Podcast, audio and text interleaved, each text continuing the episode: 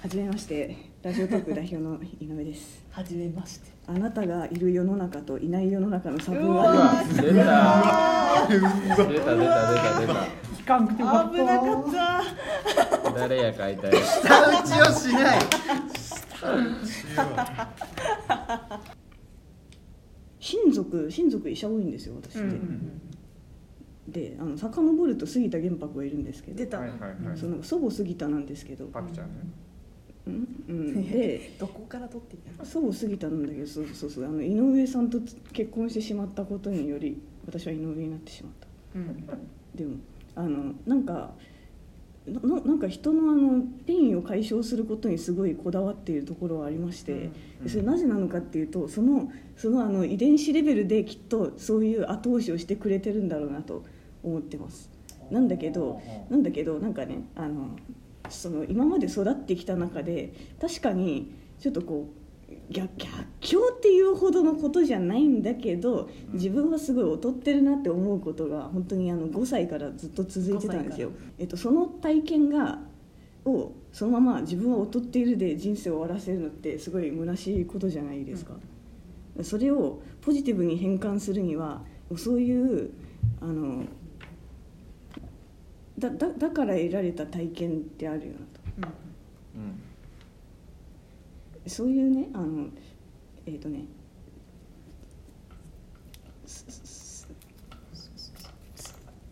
体験はそうですね、全然話せなかったまだ終わってないいいですよそのまま終わっても別にフィードバックでボロカスにうん、そうですね、やっぱ話せないかもしれない、うん、ってした時に逆境だったり、まあ、自分にとって失敗だったと思ったことのすごいあるあるの話っていっぱいあると思うんですけど、うん、なんですか受験失敗しましたとかさ、うん、離婚しましたとかさ、うん、なんかいろいろあると思うんだけど、うん、なんだけどなんかそれを全部ポジティブ消化できるのが、うんうん、私はこのラジオトークの良さだと思ってます。はい、なんかね、名前は言わないんですけど、まあ、例えばずっと芸人目指して頑張ってました。でも実は今年になって諦めることにしましたみたいな話とかこの前ちょっと聞いて、うん、ですごいその方はなんか結構なんか芸人になるために本当に運営に気づいてもらえるようにって言って、すごいなんか私の悪口とかちょっと悪口ってことないんですけどね、ないと思うんですけどね、おい JD 香織聞いてんのかよおいみたい なんかそういう配信とか結構されてた方っていうのは聞いてたんだけど、ずっとなんか別に絡みに行くこともなかったんだけど、でもそういうなんか諦めたとかみたいな話とか、なんか運営に絡もうとしたけどうまくいかなかったみたいなこととかも、なんか全部それがちゃんとトークという形になって、そんな体験ってあるんだみたいな風に聞いてる人にとってはすごい面白いと思う人もきっといると思ってて、うん、なんかそういうね、失敗をポジティブに変えることをね、サービスもそうだし、これから先もずっとやっていきたいなって思ってます。それはきっとそういう今までの失敗体験を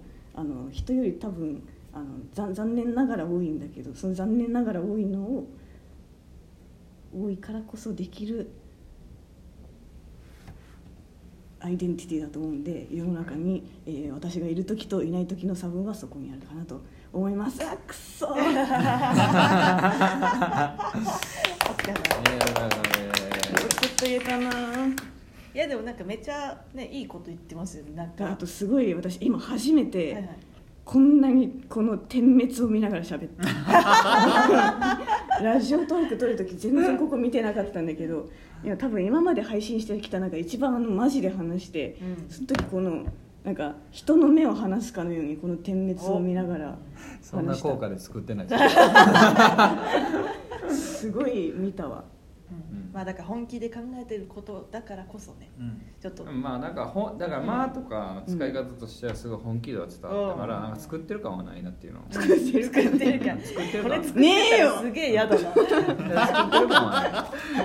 感はないけど、でもなんかその何やろ、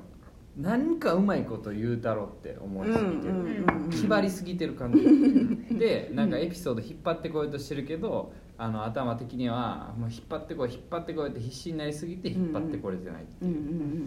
あとは浮かぶそのアドバイスがいっぱい、このいう時はこうせなあかん、こういう時はこうせなあかんっていうアドバイスがすげえこう頭の中を駆け巡ってるなっていう。お題以上にアドバイスの方が前にいたから、そう前にいたからまずもう喋る前からそういう風なスタンスで言ってたから、そこがまずちょっとあれやね、ドントシンクフィールですかね。そう、気張りすぎっていうのが多分今のこのフィードバックですね。なるほどちょっとねこれね伝えられないんですけど、顔がもうめっちゃ腹立つ顔してるよ、ね、気張りすぎ、めっちゃ腹立つ顔してるいやでもそうですね。でもなんかこう改めてこうラジオトークの確かになんつうのかな、結構そのトーカーさんの方たちで今までだったらなんか嫌だなって終わっただけの話を、なんかラジオトークであえて笑いに変えるとか、なんかそうやってポジティブにこうなんか配信できるみたいなっていう声もちょっと聞いたりしてるので、なんかそういう発散できる場所って、例えば今までだったらなんかツイッターとかでなんかずっと愚痴を垂れ流すみたいな感じとかをしていた人とかが、もしかしたらラジオトークでなんかこう怒りながらもこんなことがあったの、もうそれこそこの間私が聞いたトークではなんか こんな上司がこんなムカつくんやみたいなっていう話だったんですけど、それをなんかおかしくて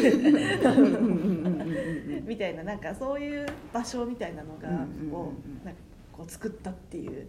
のって、まさにそのペインを解消するものの一つとしてなのかなっていうふうに私は思いましたね。はい、はい、思いましたね。思いました。感想ね。感想。だから失敗をポジティブにするっていう、その締めのシンプルにその部分が伝われば、すごくその言ったストーリーの設定とかもできたかなっていう。ただただ気張ってただただ面白くしたろとかそう欲がこう詰まりすぎてなんかね今のアドバイス謎にこう鉛筆を持ってなんかアドバイスしてくるのがなんかムカつきますね。なんでしょう、鉛筆いらねえだろ編集者も手紙は関係ねえだろ